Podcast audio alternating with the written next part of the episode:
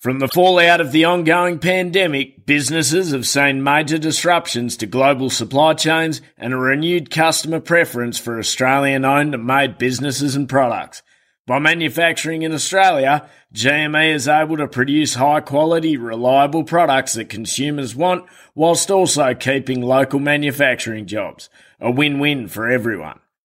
As an Australian owned and operated business, GME openly embraces Australian manufacturing and is proud to release the only Australian made handheld UHF CB radio, the TX6600S. The TX6600S underwent all stages of its development at the GME head office in Western Sydney. This included industrial testing, on site warehousing, and national distribution. By completing this all in Australia, it ensures that GME can bring products to market faster than those that rely on importing goods from overseas. These internal measures also enable GME to ensure the TX6600S and other products are manufactured to the highest quality. GME products are brought to market through stringent in-house quality assurance practices and backed by an ISO 9001 manufacturing accreditation to ensure product reliability and to uphold the quality that GME is renowned for. Like all GME products, the TX6600S is built tough like the Australian Outback and comes with a rugged IP67 ingress protection rating to ensure exceptional performance and years of reliable use in the harshest work environment. It was designed to suit a wide range of demanding commercial applications from agriculture to construction, mining, councils and countless other industries that require stable and dependable communication to get the job done safely and efficiently. So remember, Wherever life takes you, take GME.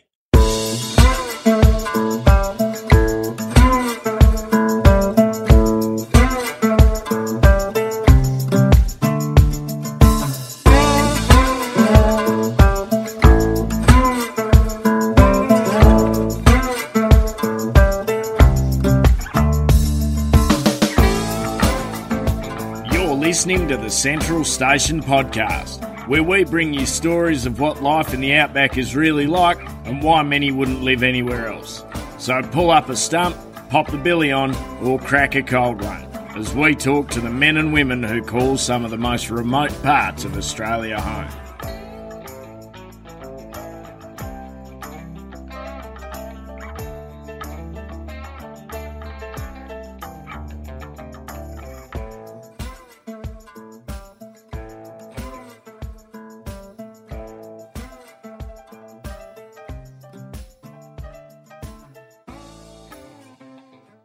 Welcome back to the Central Station podcast. I am so excited to bring you our first episode for 2021. My guest today is an amazing woman named Tanya Heaslip. Tanya was raised on a cattle station north of Alice Springs during the 1960s and 70s. The stories from her childhood sound like something out of a book, too wild and wonderful to be true. As it turns out, they are so extraordinary that Tanya has published them into a memoir called An Alice Girl, which was released in May 2020. In this episode, we chat about what Tanya's childhood on a remote cattle station was like back in those days and how it shaped the rest of her life. Because, as you'll come to learn in this episode, Tanya went on to become an accomplished lawyer who has worked on the Azaria Chamberlain inquiry, She's traveled the world and even lived in Prague and is now the author of two books. Not bad for someone who used to go to school for 30 minutes a day over a two-way radio. To start, I asked Tanya what she was currently watching, reading, or listening to at the moment. Well, my um, guilty delight is well, revolves around thrillers really of any kind. To me, that's the greatest escapism. So I've just finished The Other Man by Jane Harper, who wrote The Dry. Oh. Yes. And it's set up, I think, in Queensland. Is that set on a cattle station? Yes. Yes. That, that Yeah. will be in our book club. I think I have read that. Yeah. That is, did you, you didn't, did you expect No, I didn't see it coming. It was really good. It was really good. What I thought was so clever is that Jane Harper has no background of the bush, but she wrote really compellingly. There were the few odd parts and spots you could identify where it was an outsider's perspective or she was writing as an outsider, but for the most part, you wouldn't have known. And the plot was brilliant and you could feel the heat. She's very clever. She makes the land a character in her books and she's done that for her other books as well. But I, I think that The Lost Man is my number one pick followed by The Dry. Not many people write thrillers set in the outback. Now you're seeing more of it on television. So Mystery Road, for example, which is fant- that's set in the West, but involves cattle stations and, you know, the bush. But to actually have a thriller set on a cattle station is unusual and exciting. So Yes, and let's be honest, mm. ninety percent of anything written on cattle stations or farms is rural romance, and there's nothing wrong with that. But it is nice to have something really different. Yes. and it is very different. There was certainly no no lovey-dovey feelings in this book. there were none. No. And what about? Are you watching anything at the moment? Again, guilty pleasure, and it's called Endeavour. So now this is a complete opposite. Um, Endeavour is the young version of Morse. Now, I don't know if you've ever heard of Morse, but it was a brilliant detective I was just series. going to say, Yes. Inspector Morse sounds familiar. Inspector Morse set in Oxford. And so Endeavour is a prequel. It, it's when he's starting out. So it's just sublime. We're here in Central Australia and then we're transported to Oxford, the city of spies. And the only other place called the city of spies is Prague, which we'll come to. Um, so looking at Oxford and all these beautiful buildings and then watching Endeavour, who's incredibly handsome, find the baddies. I will Google just this. sheer pleasure, sheer pleasure. and where can our listeners find that? Is that a Netflix series or? no, ABC iView. Oh, brilliant! Free to free to stream then. Yes. everyone get amongst it. Yes, yes. Um, and what about listening? Are there any? Are you a podcast listener? Not as much. And it's not because I don't love podcasts. It's because I never find the time, which is really strange. The time that I usually listen would be during the day and I'm always working and I have um, music in the background. So to listen to something, I really need to carve out the time. And um, that is one of my goals for 2021 to do that more because I'll only watch, say, Endeavour in the evening after dinner if I watch it. And then if I've got any spare time, I'll read. So podcasts or any, anything on the radio, I must confess, comes third. But I love podcasts. I love them. And when I fly, that's all I listen to. I'll, I don't watch anything. I go straight to the podcast. And I listen to music like um, classical music of all things, which once upon a time I never would have listened to. But classical music is really good for stimulating the brain. Really? Yes.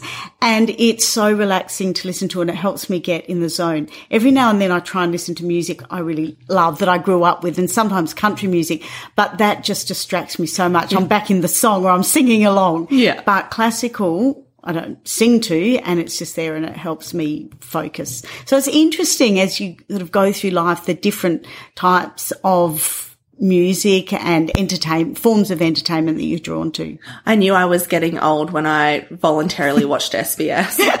I was like, oh, I love a good SBS show Oh now. no, we love a good S- SBS is fantastic. I know, but when I was younger, Dad would come home and turn off, you know, The Simpsons and put on ABC News or something, Right. and we'd just crack it, you know. Just Yeah. wouldn't have a bar of it.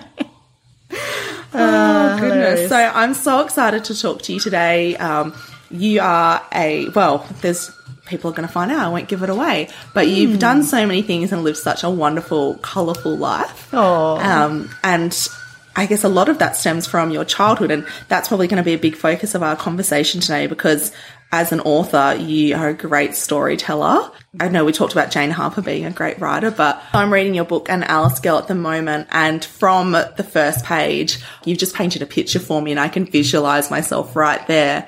Um, it's just, it's just been incredible. So for people who aren't familiar with you and haven't had the privilege and pleasure to read your books yet, tell me a bit about your family history and how it all came to be.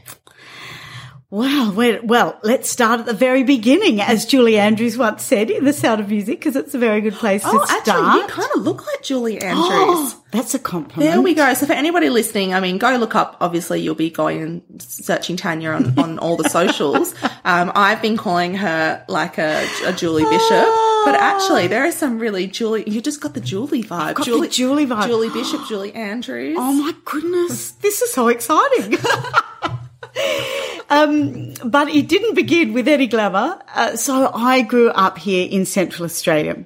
And my parents came from the Flinders Ranges of South Australia, which was all sheep country, but they were both adventurers and they wanted, um, they wanted to try out new opportunities, new places. Dad was passionate about the land and stock and mum really wanted to spread her wings and they fell in love with Central Australia because it was wild and beautiful and untamed. And up here, nobody cared where you came from. Nobody asked what religion you were in. Back in South Australia in those days, Protestants versus the Catholics was a really big thing. It separated the little towns. You couldn't go to each other's churches. You couldn't marry in each other's churches. It was really a very, very constrained existence, particularly after the war. So mum and dad wanted to flee that and they found here in Alice this place of free thinking, wild living, um, have a go people and they fell in love with it and they bought this little block north of Alice called Bond Springs pastoral lease. And they bought it during the drought, the end of a 10 year drought because they couldn't afford anything else. And everyone said it was unviable. It had only ever been run as an adjunct to other cattle stations. But they thought we're going to have a go anyway. And they had a little sheep place in the Flinders. So they came here and for the first three years, the government held this guillotine over their head and said at the end of three years, if you haven't improved it and you haven't raised stocking levels, basically this place had been decimated by the drought. There were only 150 cows, poor old scrawny cows when they came and, and nothing else, no bulls, uh, no steers for sale, nothing. And they said, we'll take it all back from you and whatever you've sunk will be you know, sunk costs lost. So they had three years where they could have lost everything and they just worked and worked and they had three children under four um, me, I was four, and Melissa was my sister was three, and Brett was one.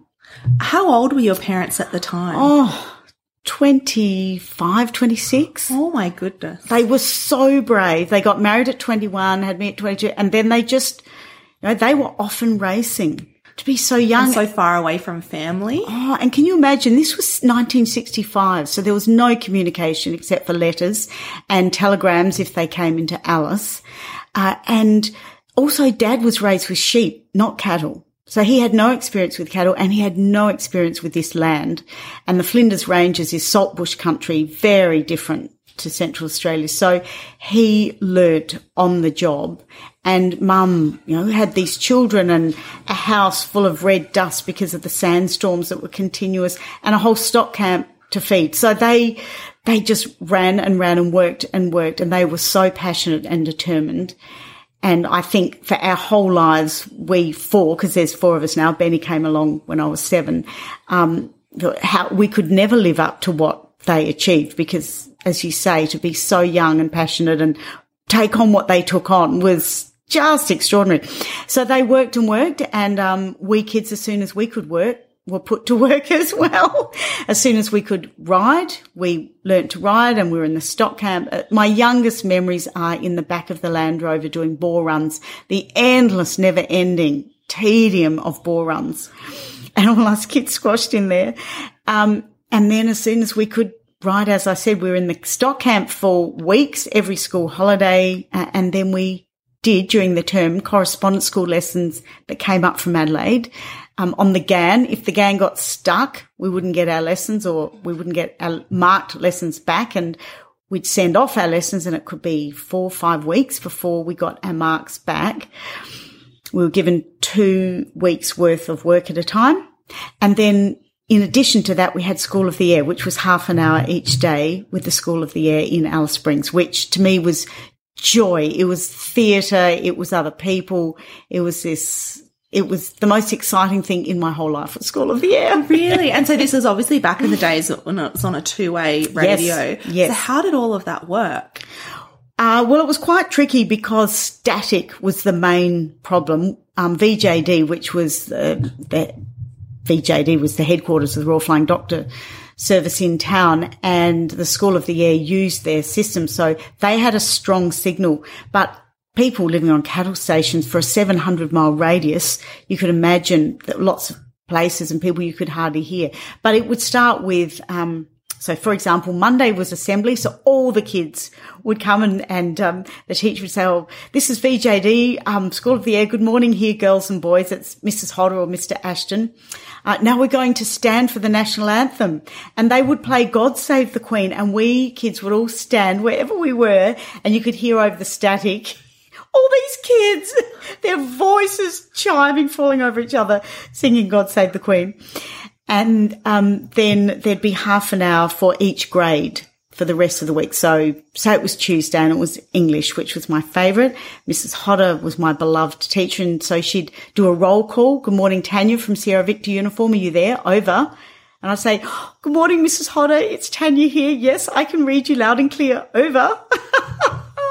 and then she'd go through to all the other kids and then we'd do reading. And so she would read aloud to us or they would send through by mail, um, books or stories that we could, could read from. And so we'd practice our reading and she'd go to each one and we'd all have to practice. And maths was the same and, um, but it was very simple. It was English, maths, social studies, um, not a lot else, but half an hour each day and there could be, up to 10 children in each class, but in my grade six and seven, there were only two of us Lee Turner from Jinka Station and me.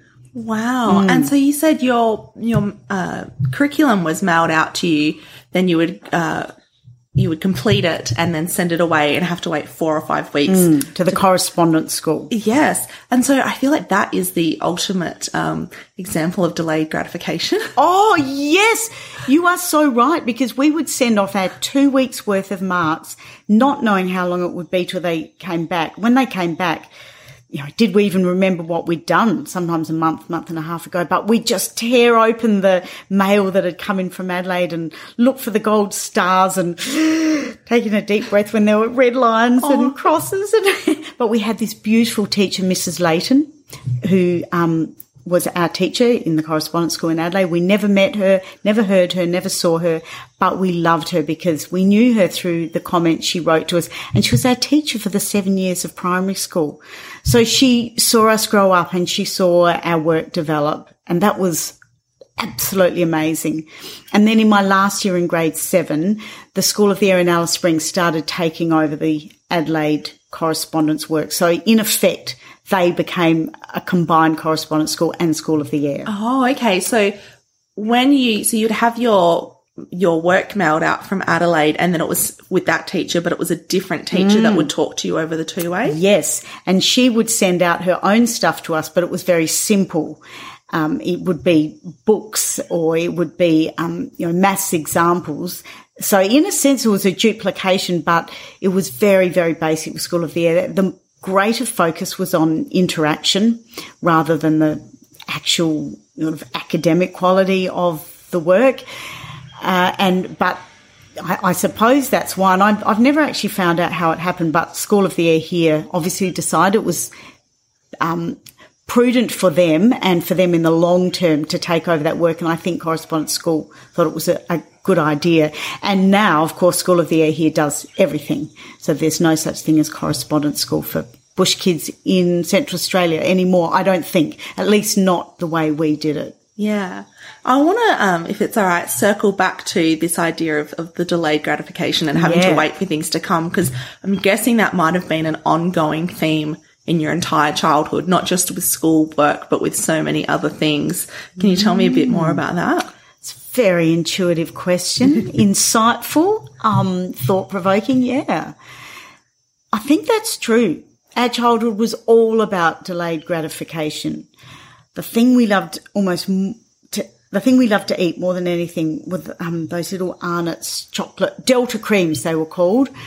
And when we'd go mustering, we'd be constantly perishing and starving because you'd leave in the morning, you'd have dinner camp if you're lucky at midday and then nothing until you got back at night and it'd be stinking hot. And we were little kids and we'd be out all day, either freezing winter or you know, heat stroke struck in summer.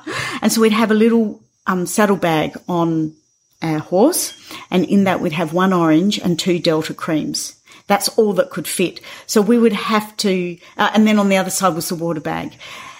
which had to last all day, and then you'd get something at dinner camp, and but, but you'd end up having so little to drink and so little to eat, and we were constantly, as I said, our tongues were just thick with thirst, and our stomachs were always growling. But you'd have to hold on. You had to train yourself not to drink too much because the worst thing would be if you drank too much. Dad said you'd get soft, and then you'd be really thirsty and you'd die. So we had to learn not to drink. And then dad didn't really care about the food, but there wasn't much of it anyway when we were out there. But we had to teach ourselves to hold on and wait for the right time for that Delta cream or that bit of orange, which was half liquid, half food, but sweet and kept going.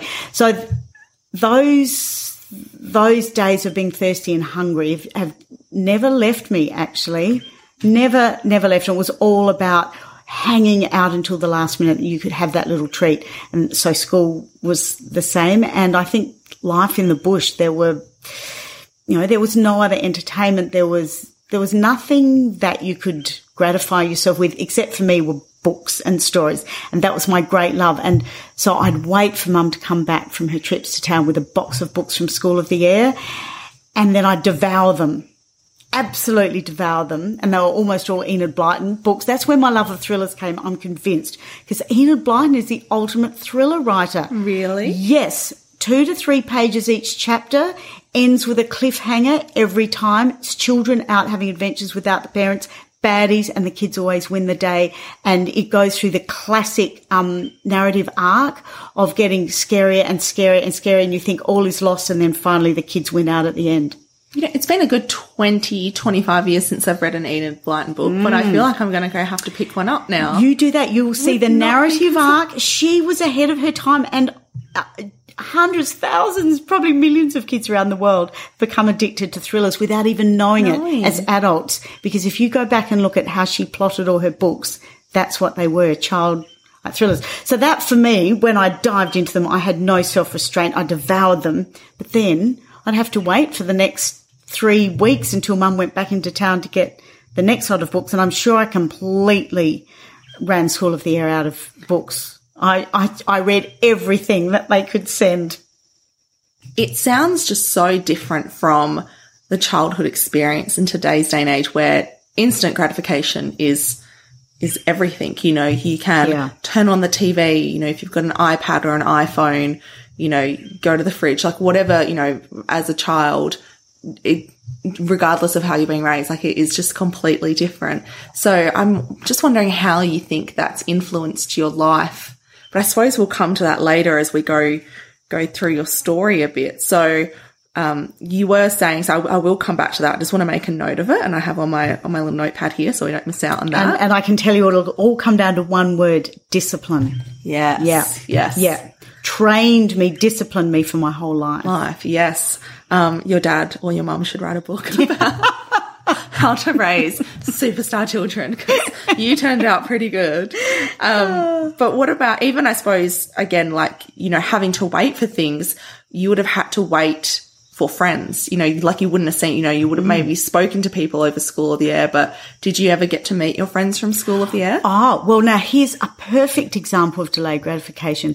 I met my best friend in the whole world, Janie Josen from Everard Park, who lived 700 miles south of here um, on a cattle station just under the South Australian border.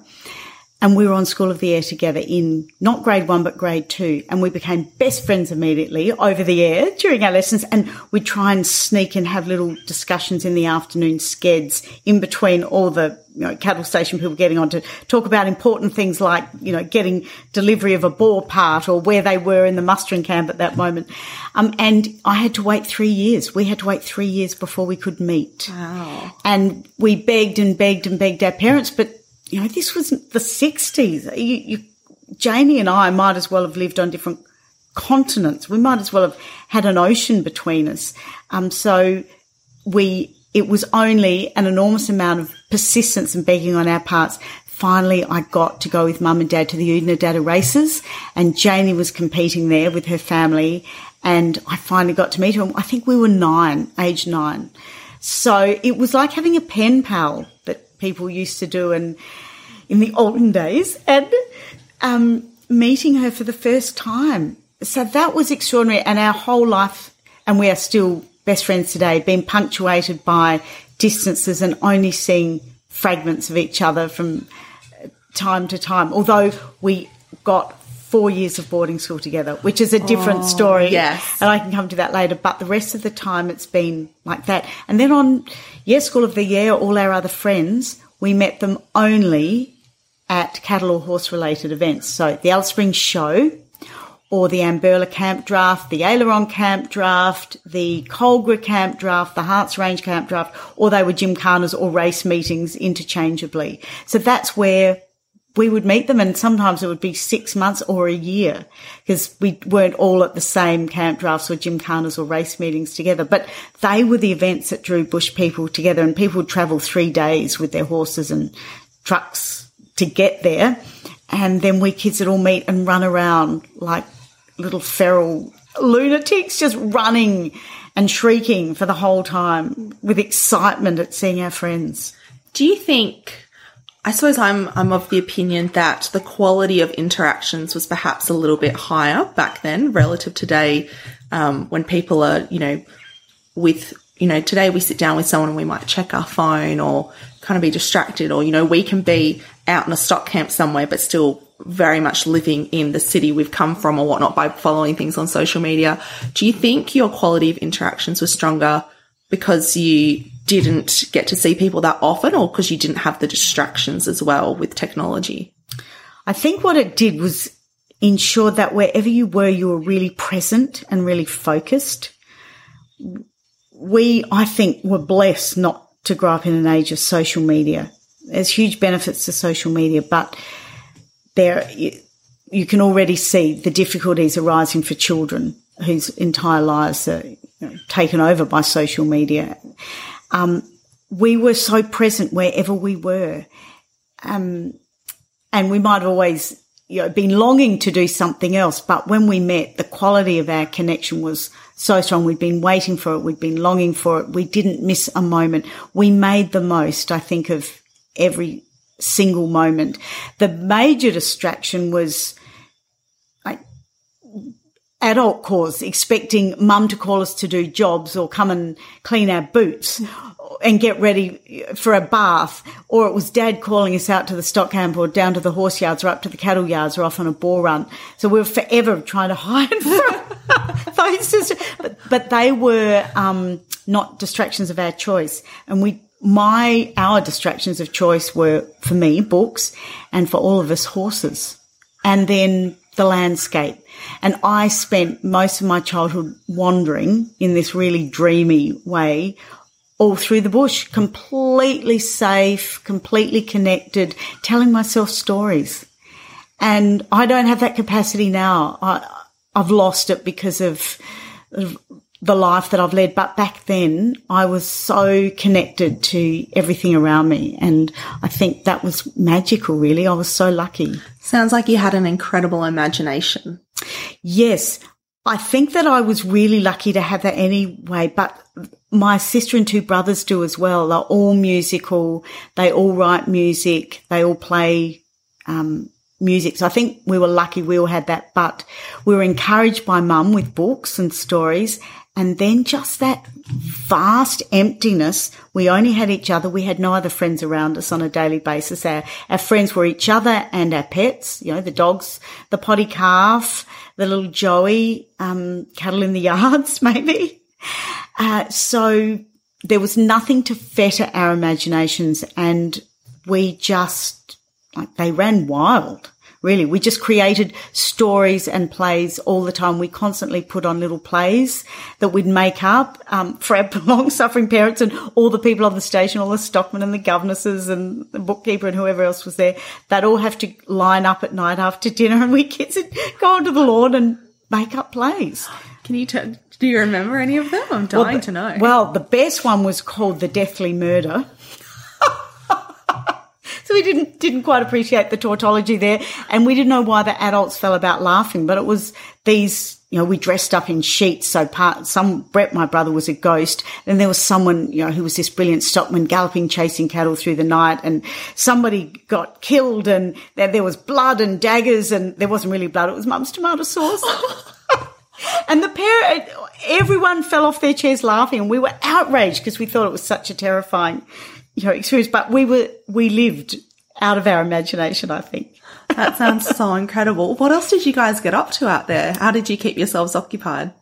Well, we were really busy. I think the life back then was very hard and very physical. So we, we had not a lot of downtime. Um, and it was very structured. That was mum. So we were up at, you know, 6.30 in the morning, up, make bed, get dressed, you know, shirt, jeans, boots, into breakfast. We had to water mum's pot plants. We had to feed the chooks. We had to feed the horses. We had da, da, we had half an hour, then to school. And then it was school till one o'clock. And then the afternoon, that's when dad took us to work. So we'd be then on bore runs or we'd be getting in the horse or we'd be, um, drafting at the yards. And then it'd be back to clean boots, bath, um, dinner and then we'd have a short time after. And this was something mum really made possible for us. She or the governess, or mostly the governess, because mum was feeding multitude, but would read us stories. So we'd have about half an hour of a story before bed.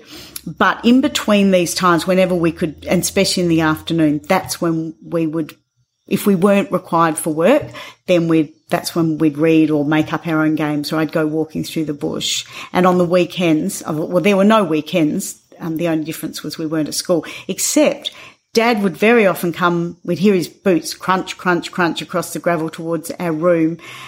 And Melissa and Brett would be so excited because they knew Dad was coming for us, and my heart would sink because I knew we were about to get dragged away to go and work.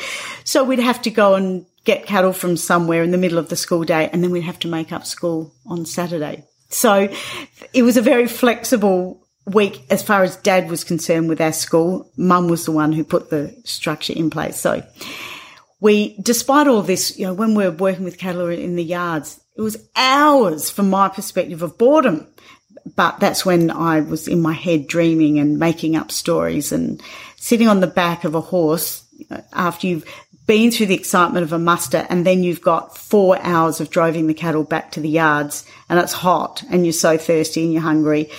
I would distract myself by going into my imagination. So that was my sort of lifesaver you said you were able to spend a fair bit of time just wandering out in the in the vast um, areas of, of where you lived and spent a lot of time with horses. What did you and you know and that it was safe? Um, talk, mm. talk me through those experiences and it just seems so foreign today that somebody would let their children, you know, kind of go off on horseback and. Yes. I think back now, um, mum was so busy. She didn't stop from daylight till dark. And I remember she had to cook cakes for smoko in um, big roasting meat roasting pans because there were so many stockmen to feed and you know she was constantly cooking so for her us not being there and under her feet was a i think a blessing um, and there was no sense that children needed to be entertained. I really think there was a view that children were there to work and behave. That was dad's view anyway.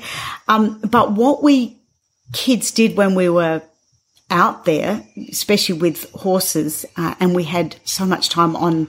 If we weren't working, then we were on our own because there was no adult supervision because nobody supervised their kids then. We were expected to know how to ride and look after ourselves if we fell off and do what we had to do.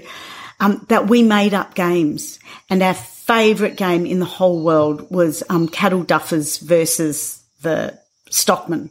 We all called ourselves stockmen, even we girls. We were little stockmen, and we had we'd um, watched Bush Christmas, which was this amazing movie that t- was turned into a book. Um, I think in the late 50s, 60s.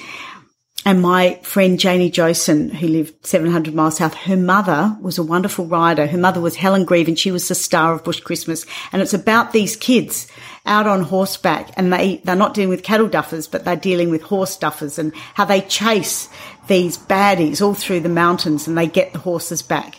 And so we were just obsessed with this. And at the same time, there were so many real life stories around us of cattle duffing. And there was the old saying, got an eye for a neighbour's calf. Uh, if you had your boundary fence down and somebody was walking along the boundary, you know, doing a, a run along the boundary and they saw cattle, and very often those cattle would end up, if they were clean skins, they'd end up on the other side. And so cattle duffing was rife in real life. And there were so many stories about it. And there was this fantastic show called Cattleman, which was a book and it was made into a radio show that we kids listened to avidly whenever it came on. I think half an hour at 4.30 in the afternoon, um, on the big old radio. And so we, I think because we had such vivid imaginations, we had, when we were out and about, there was no parental control at all. So we, our games became what we knew. And what did we know? We knew cattle, horses, life on the land and cattle duffing and baddies. So we created these games and the horse paddock became our special little area and we named every part of the horse paddock. There was Kangaroo Flat. Um, there was a House Hill, which had an orange tree on the top and that was home base. And so all these different parts were named and then we'd split into teams, especially if we had friends from other stations come on the, in the school holidays. And then some would be the cattle duffers and some would be the stockmen. And then the cattle duffers would be off and the stockmen would have to chase them. We'd gallop around the horse paddock, which is, oh, probably five square miles. Like it's a serious bit of space. And then whoever finally got back to the top of House Hill first, having either eliminated the cattle duffers or the cattle duffers that eliminated us. It was a, there was a whole series of bases upon which you could be eliminated that we made up.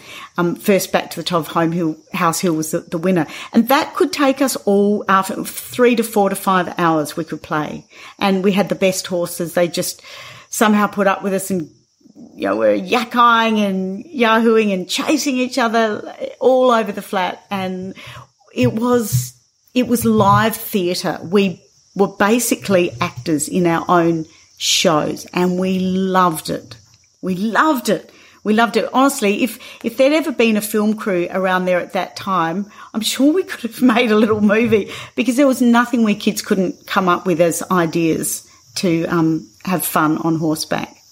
It just sounds so magical and I really want to go back and be there and be a part of it. It just, and you've written about that in your book and I just couldn't put it down for that story. And I thought that it was actually, well, I don't want to give anything away. People, you got to go read the book. But I was on the edge of my seat and I was like, oh, I just want to be there even as an adult now. I'm happy to go hang out with a bunch of, you know, eight year olds if that's what's got to happen.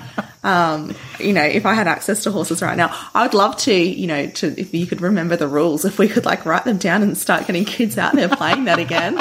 Maybe we should. I'll talk to my brothers and sisters and we'll um we we did we created a couple of gangs. One was the boys were the murder gang, and the girls were I can't remember what. I mean, it was quite graphic, but we but the rule we we wrote out the rules, and they were mostly these rules were um uh, no fighting. and the eldest person is in charge. And yeah, these kind of simple. But the rules for the cattle duffers were um, you weren't allowed down certain creeks um, or in certain parts if you were the cattle duffer. Um, if you were chasing them, you couldn't go near their hideouts, and there were certain areas that were off limits. There were only certain areas you could push the cattle through, and if if you push them through any other area, then it was like being offside. You, they were out of bounds. You could be disqualified. Those kind of things. I mean, they just, we just made them up. It just sounds like so much fun. And like I said, I just want to be there. I just want to go. It feels so real as well. I, I'm there. I'm there in a second. I'm there. just, it's, it was so intense. I think our childhood was really intense. We didn't realize it, but everything we did, we did 150%. What would you say would have been the best part of growing up the way you did? The freedom, absolutely. We, we didn't realize we were free at the time because kids just live the life they're living. They don't know any better. We didn't know any different. Um, and mum had a lot of structure that she put into our lives, as I said, but around that, it was complete freedom. And we had to work a lot, but within that work, we're, you know, we're, everywhere I looked on horseback, wherever we were, you couldn't see anything but scrub and hills. You were so isolated. And so that freedom, that space and the chance to think and to dream, that was that was the best bit. And I didn't even realize how good it was until later, sadly. I mean, I loved it, but I think mostly it's in with retrospect and hindsight you realize how good things are what were the low parts for you actually living the life, the, the low parts were the, was the boredom of that grueling, physically hard, um, slog of cattle work. And we worked like young, like men. We were little men doing big men's work. And that was really hard, constantly perishing, constantly hungry, the, the grinding boredom. Now, not for my sister and brother, brothers, they, because they were really horsey and they loved it, but I was a bookish child and I was happiest with a book. So that boredom nearly, I had all the space, but the boredom nearly drove me mad, but I used it. I used it to, um, go into my imagination and create stories. So that's how I survived, which served me really well. But the very worst thing without question, um, the very worst thing was then at age 12, being sent away to boarding school. And we knew it was coming and every bush child had to go to boarding school because there were no alternatives here at the time. But nothing can prepare you being a bush child, having known no other life to being sent a thousand miles south to a city and to a boarding school of concrete and stone and uniform. So that, that was and remains to this day the single most difficult thing I've ever had to do with. And all the kids I've spoken to from the bush who have been to boarding school say the same. And I don't, things are a lot better at boarding school now, but back then, you know, these boarding schools were Victorian and they were not prepared to cater for free spirited kids from the bush who were used to running all the time in jeans and boots and being treated as little adults. And so I often talk to um, those of us who grew up together and all had to go to boarding school together and everyone feels the same still to this day.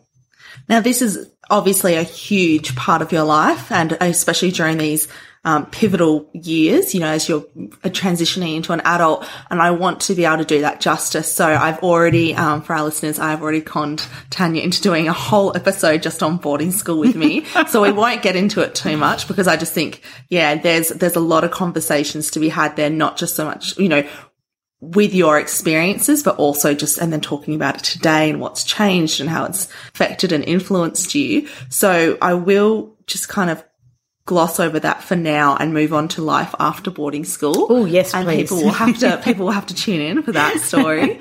now, your first book is called Alice to Prague.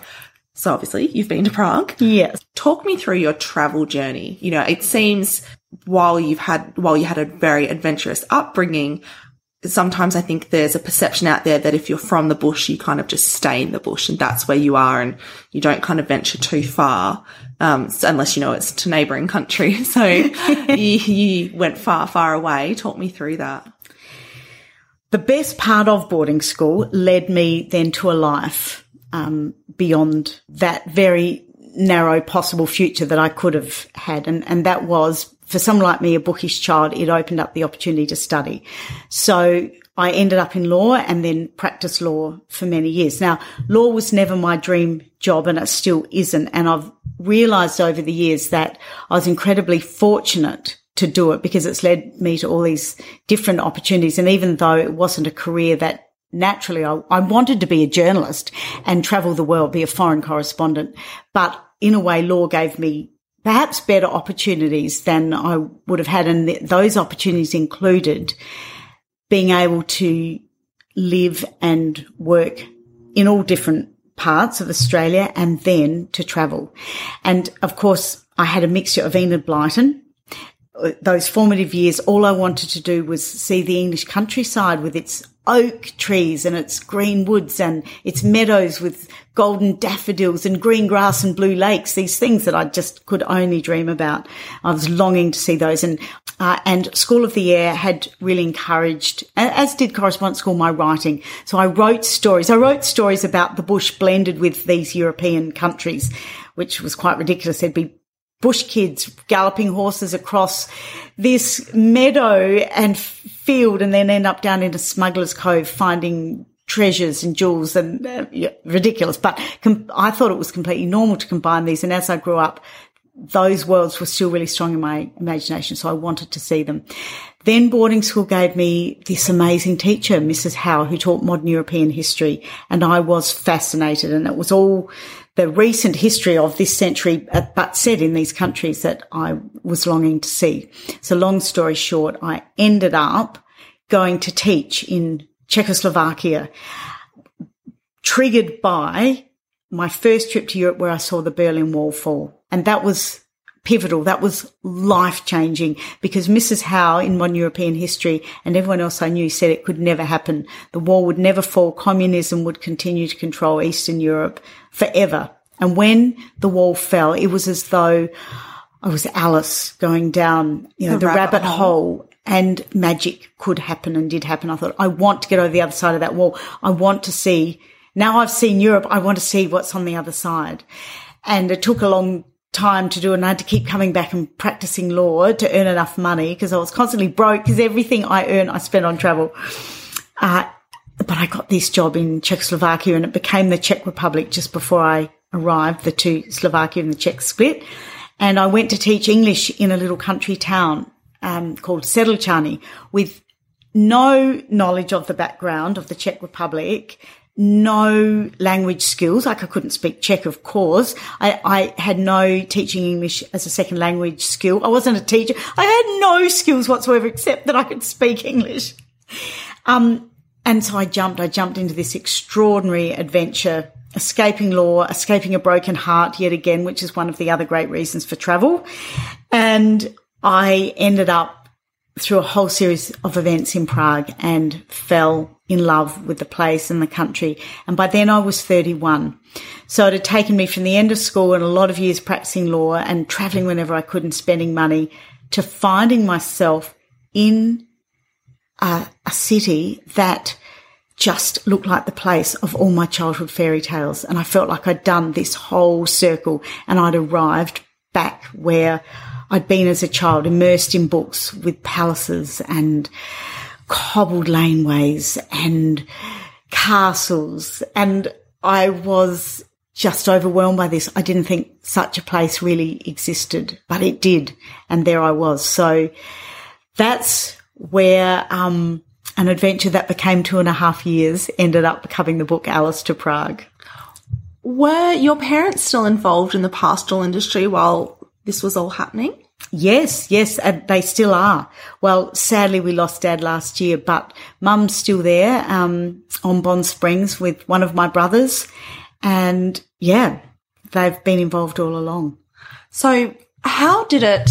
You know, I suppose I, I jumped ahead a bit when I jumped straight to travel, but I suppose we'll go back to you um, taking the pathway into law as well. You know, you, you've grown up on stations. I guess you did say that you were happier with books rather than being in the cattle yards. Were you encouraged to go and find something else to do or did you, or were you encouraged to kind of come back to the station? That's such an interesting question. Um, because girls did not inherit when I grew ah. up. So, and I think it's still the case in a lot of places, although fortunately things have moved on. But Melissa and I always knew that the land would not come to us. So uh, that was very hard for Melissa, who could well have lived and made a life there. She loved that bush life so much.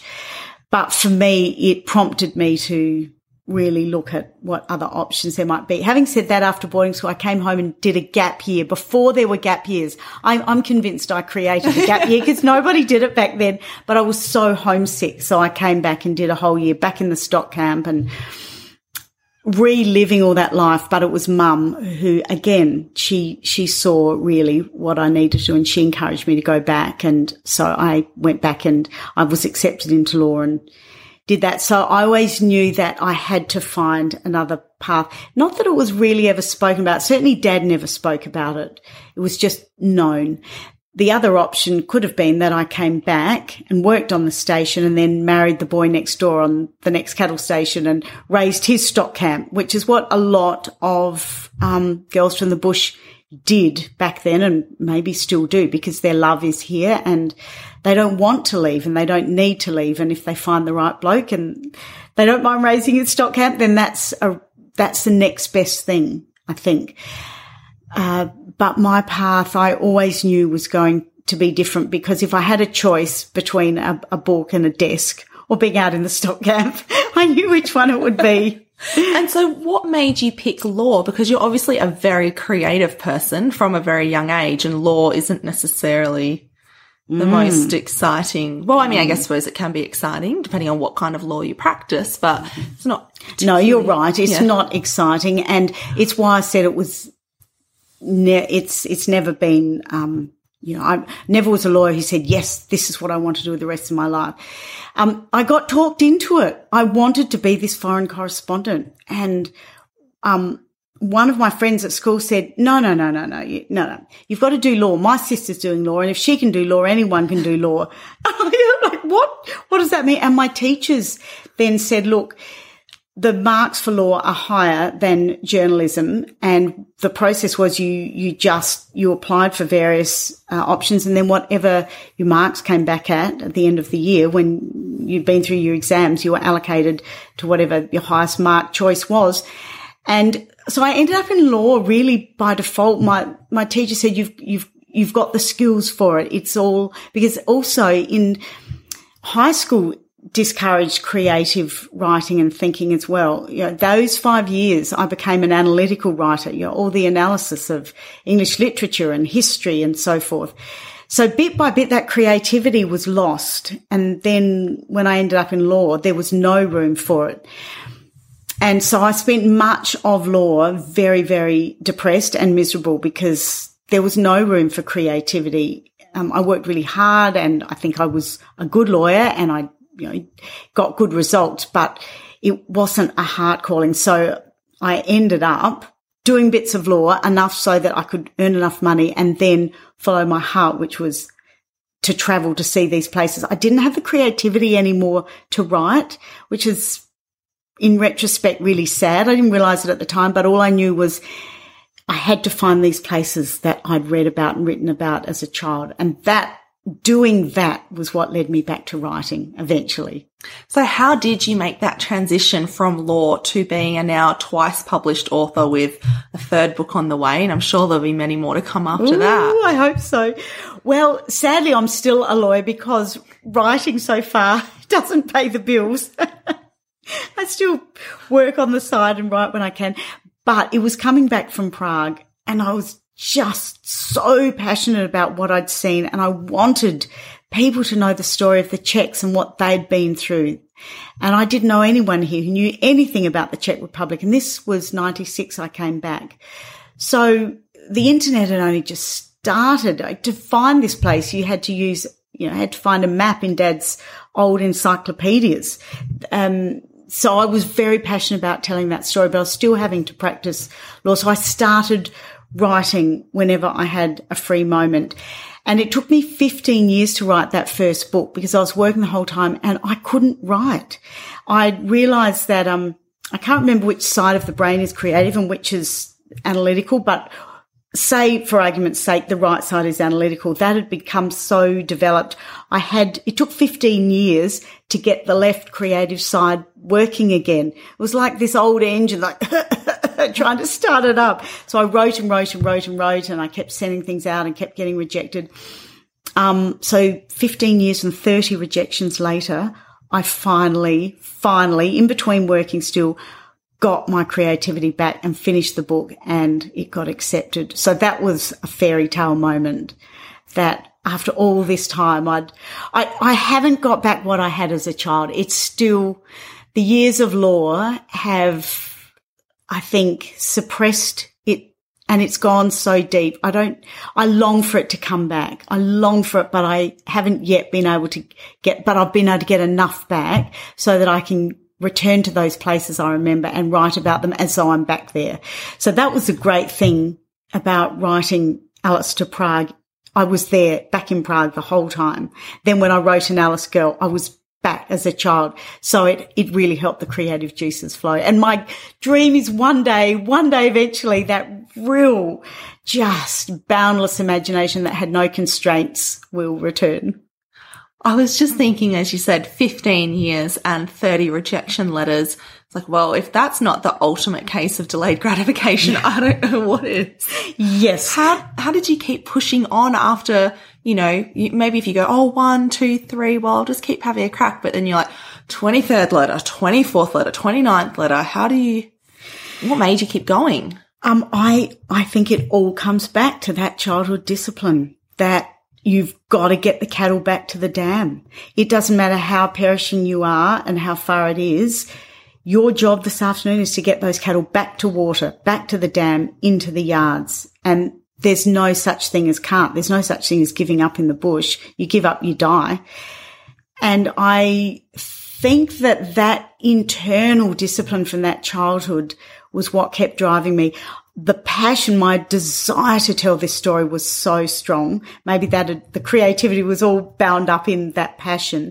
And each time, oh, I, I cried and I thought I was a failure and hopeless and it was a waste of time. And I'd go into the metaphorical cupboard and I'd put you know, the, the manuscript in the metaphorical bottom drawer. But this story really wanted to be told. It was like two days later, tap, tap, tap, tap on my shoulders. It was like the story was coming back and saying, okay, enough of that. Back to work, back to work. And that's all I have in my head is back to work, back to work. It's, and I think it's been there since childhood. So I can thank those endless hideous hot days of droving cattle for the discipline to pursue and persevere and eventually get there. I just, even if I thought I could give up, I, the overriding thing was you will not give up and you will keep going until you get the cattle back to the dam to water. or the book to the publisher. Or the book to the publisher, whatever it may be. And in this case, that's what it was. And my joy at having got there, it felt like a validation of all those childhood dreams and imaginings and the stories that I wrote as a child. All I wanted to be was a writer as a child. And then it became a foreign correspondent, which was writing stories about other people, but it was the same theme. And I, writing the books combined both really that desire to write stories. And then Alice to Prague was telling stories about people from another land. And then an Alice girl was telling stories about the people I grew up here, who for most Australians might as well come from another land because Central Australia in the 60s and 70s is just, you know, you, most people on the coast and in cities just can't even comprehend it. No, it certainly is like another world. And I think it would be fair if people assumed that you had some sort of or some level of disadvantage growing up that way, you know, having a half hour lesson a day going to school over a two-way radio, never really getting to socialize with other children except your siblings. But I think you are the case in point that it, there wasn't a disadvantage for you because you have gone on to lead this incredible life where you are, um, like disciplined. You're very well educated. Um, you have a stellar career. You are well traveled, as anybody listening can hear, well spoken. and now, you know, so I think there's, there's the traditional measures of success. So you've got, you know, career, um, education, and then and then I suppose beyond the law career now you've got the the authoring or is that a word? Author? Well, it could be a word. Let's yeah, make it let's a word. Let's make it a word. Let's You've make got... it the word of the day. Yeah. I like it. Authoring. Authoring. Yes. Um, Prochne, so, as we'd say in Czech. Prochne. Why not? Yeah. I can't roll my ass, so I cannot, I cannot I, say that. It took me a long time to learn. so you've got those traditional measures of success, and then I think you you know, I don't know you too well, but I think you, you look fairly happy and fulfilled. And, you know, the other, the other measures of success that we don't tend to really focus on. I, I, but that may surprise some people thinking that, you know, oh, you're just some little bush kid that grew up in the bush way back when, you know, um, and, but look at where life has taken you. Talk to me about that and, you know, everything you've achieved, and I'm going to use quotation marks here, despite your upbringing and despite the, the barriers and the challenges that you had? It, that's a very interesting question because the School of the Air tell me now that their most often asked question from tourists who come in are, did any of these kids ever go on to do anything?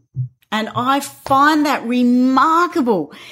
Uh, and of course I was outraged, outraged, but that is the perception that it is a disadvantage. And look, in the 60s and 70s, you could say it was a disadvantage, half an hour on the radio. And then we had our correspondence school lessons with a governess, um, every day from 7.30 in the morning till one o'clock. But it was just with my sister and brother in a little classroom. But I think I was incredibly lucky to have that childhood because it gave me so many skills without realizing it that helped me survive boarding school. Uh, helped me survive the study of law, which I didn't understand because I didn't really know why I was doing it. Uh, so I just learnt to apply that hard work ethic and got through just through that really rather than, I mean, I think I finished law without really understanding still what law was particularly about. Then when I went into the practice of law, uh, I started in Darwin because I was desperate to come back to the territory. And I'd only been working for about three months. Um, and I got pulled onto the Chamberlain inquiry. And the Chamberlain inquiry arose uh, when a backpacker fell off Ayers Rock and died. And they found Lindy Chamberlain's, or I should say Azaria Chamberlain's matinee jacket next to this poor dead tourist. And Lindy had always maintained Azaria wore this. When they, they found this, it seems a miracle really, that's where it was. Um, Lindy was let out of jail and an inquiry into her convictions was held. This ended up being an 18 month um, inquiry all over Australia. And I was this young thing, just hold on to that to do, you know, all the running around work. Um, I, I was with for the Crown at that time, so I had the lofty title of junior instructing solicitor. But what it meant was for the 18 months, I had to bring all those skills really of incredibly hard work to support a team of barristers and they were the best barristers in Australia, the cream, the cream of the silks. And to know how to run an office and how to bring people with me and how to work with witnesses. And it was a crash course in, um, I suppose, court life. But more than that, it, it, uh, it had a cast of thousands and it, it had the media. The media were completely embedded with all the players of both prosecution and defense. And there were pro media and uh, against media for Lindy.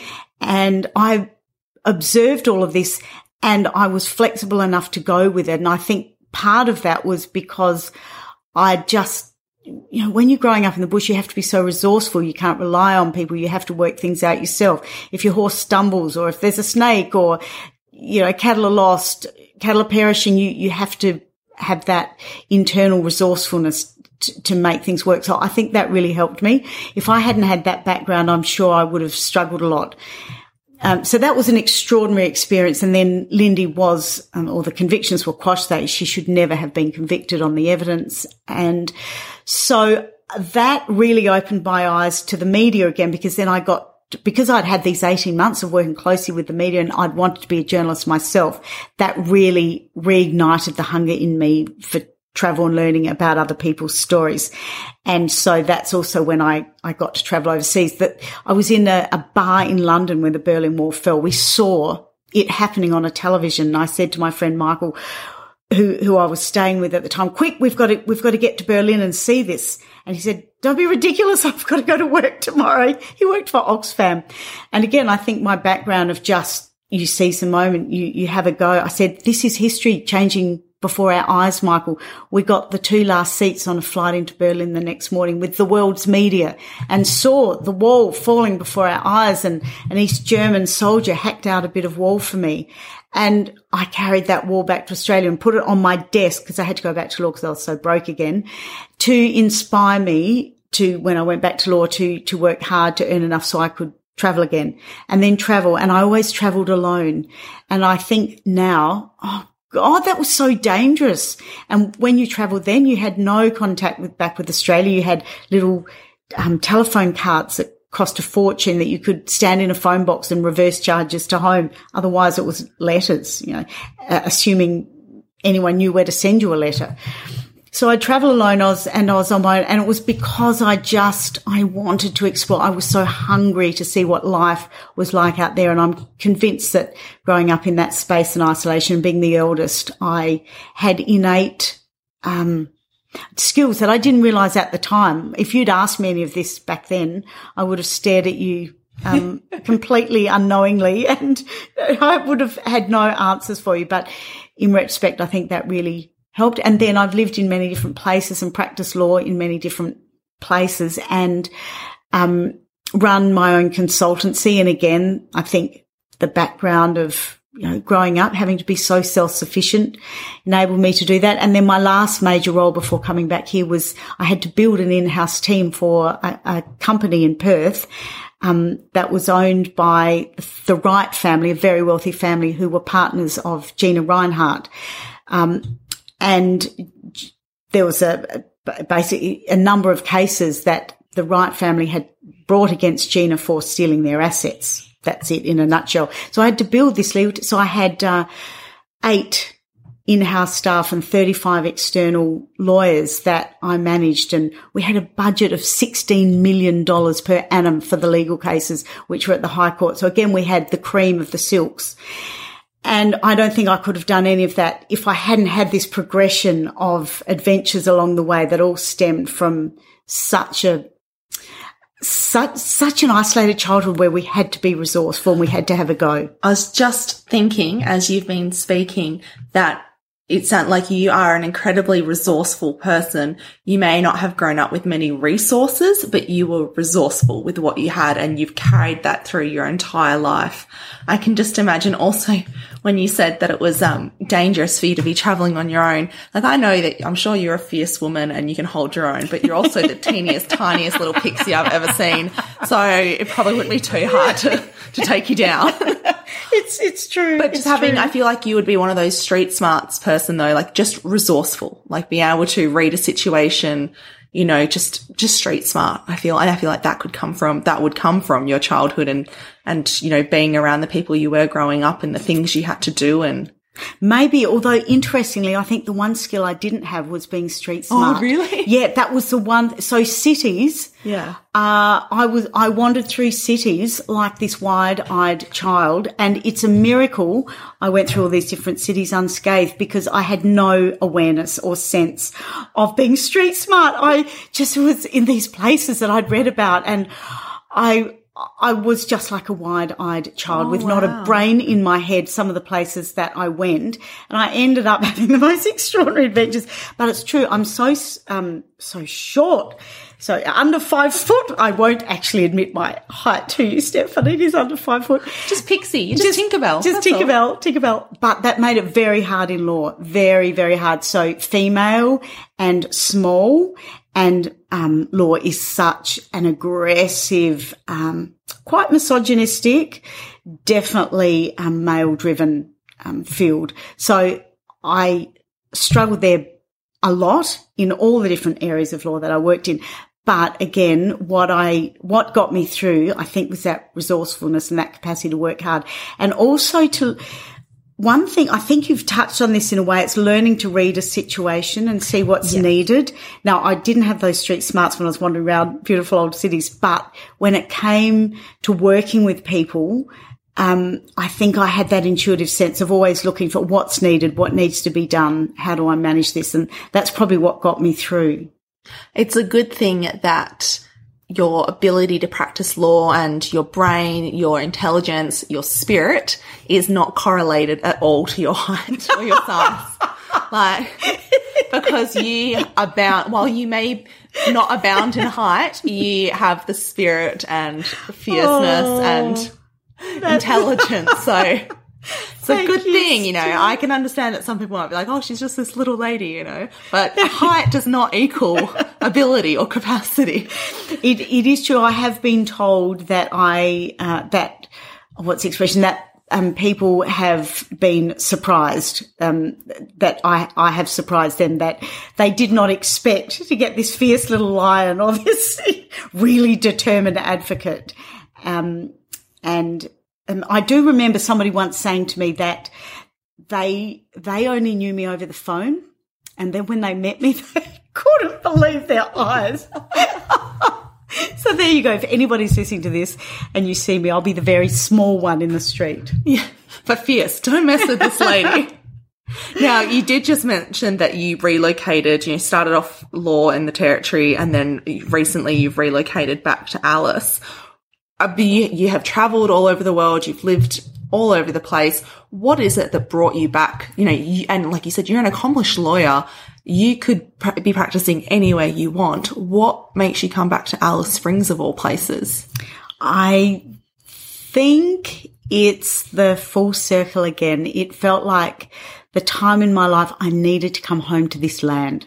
I'm so connected to this land. So wherever I lived, I would have to come home two to three times a year minimum to get my fix of the land and family. When I lived overseas, that wasn't possible, but wherever I've lived in Australia, I, I've had to come home all the time because I'm, I miss it so much. It's the place I feel strong and connected and where I really belong. And I've lived in so many places and I've tried to find a real base for myself in places and I've you know, found bases, but nothing, nothing holds me like this land. It's the, those years of walking it, um, as a child and connecting with it. It's the place I feel safest and strongest. But the reason actually for making this the time was that, um, my incredibly fierce, accomplished father was dying and it just seemed impossible that he could die. But, uh, it felt like the time to come back to support him and the family and to bring the skills that I developed over the years back to helping him and mum.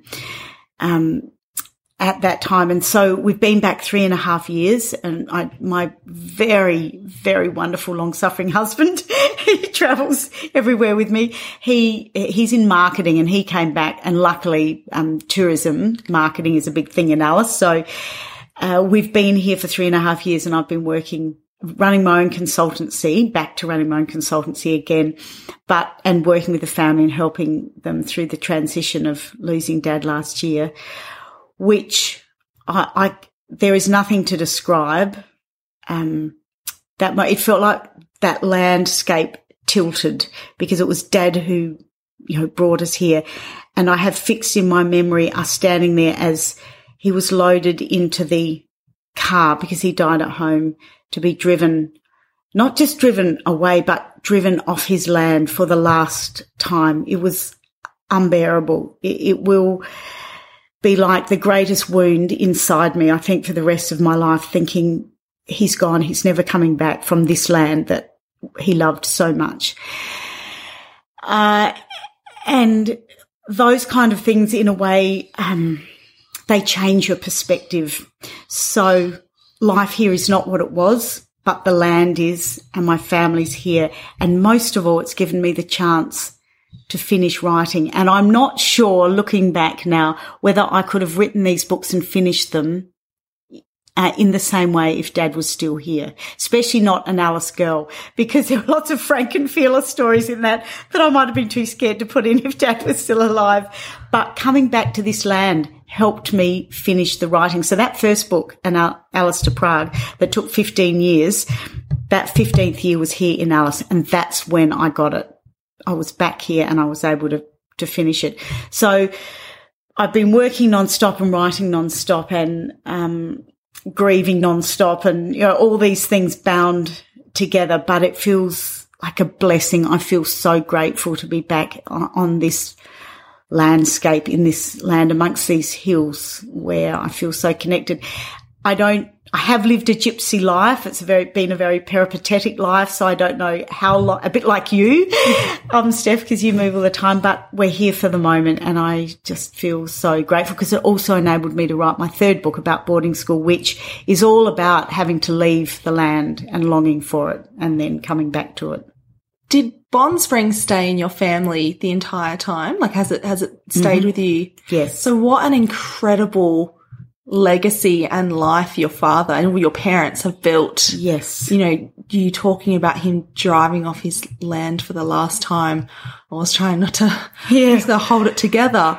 But, you know, at the beginning you said they were given three years, you know, they came up here in their early twenties. Yeah. Put everything they had on the line. Yes. Were prepared to walk away with not just nothing, but probably less than what they started yes. with. And then to think that this is how it ended up what if he came up in the 60s? What are we talking 60 years later? Yeah, he was um eight. He not quite 80. Yeah. Not quite 80. So 60 so, years. Yeah. oh God, now we're both going to be in tears. Yeah. 60 odd years he and mum. Um, so not worked. only did he make it work past those three years, he kept it going. Yes. Till till this present day, where it's still going when everybody yes. else said it would be unviable. Yes. And then he raised. I mean, I haven't met your siblings, but you are, you know, which I know is part him and obviously part your mum. So if she's listening, you've done a good job, Mrs. Heaslip. She'll oh, be very glad to that, know that. That is that your. Yes, Heaslip. Yes, okay, yes. good.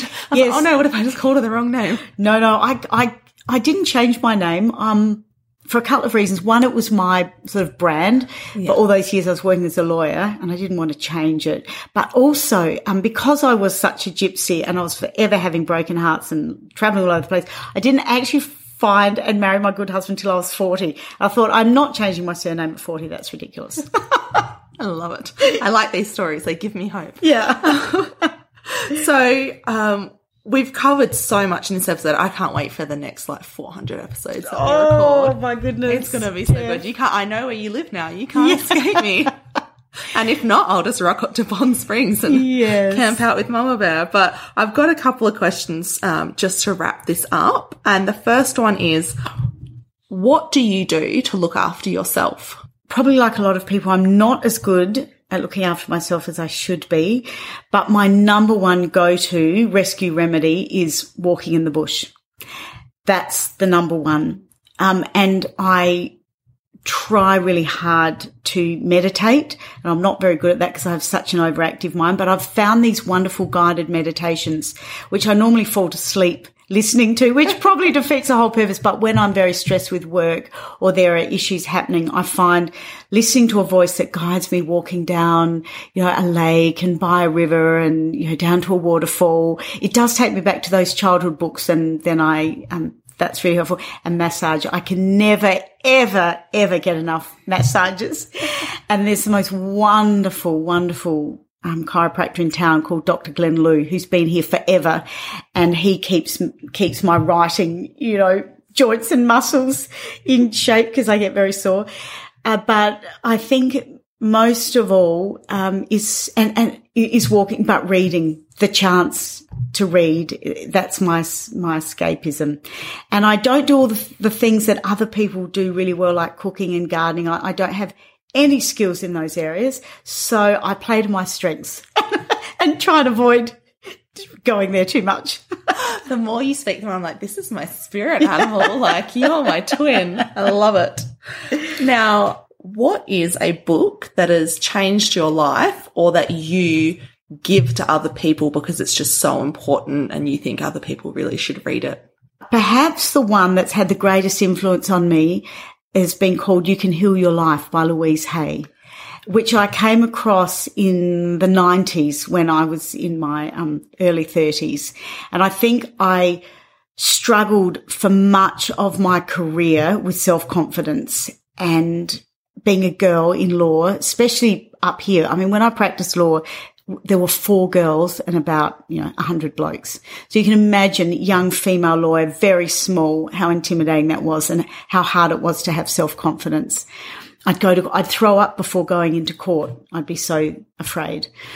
So this book is all about, um, just coming to terms with who you are and accepting who you are and healing those parts of yourself that feel afraid and not good enough. There are lots of different ways the books can be used, but I go back to that book over and over. It's very, very simple and it's very simply written, but it's, it for me was about reminding myself that I was, you know, good enough as I was and helped me with self confidence. In a, I mean, of all the professions to pick, law has to be one of the most difficult, the, the most male dominated, the most misogynistic. But then again, I'd grown up with entirely men in the stock camp. So I did have something to, to call on, but that book has, has, I've, I've still got it. And uh, to finish up, reflecting back on not just the conversation we've had today, but I suppose by writing these two books and you're working on your third, you have been able to spend a lot of time reflecting on your life. What would you say you have learned along the way? What is the standout message or, or lesson, I suppose? Yeah. Have confidence in yourself. I feel that so much of my life, I, you know, was scrambling for self confidence. I didn't feel confident to do so many things. I probably did them anyway and I forced myself to do them.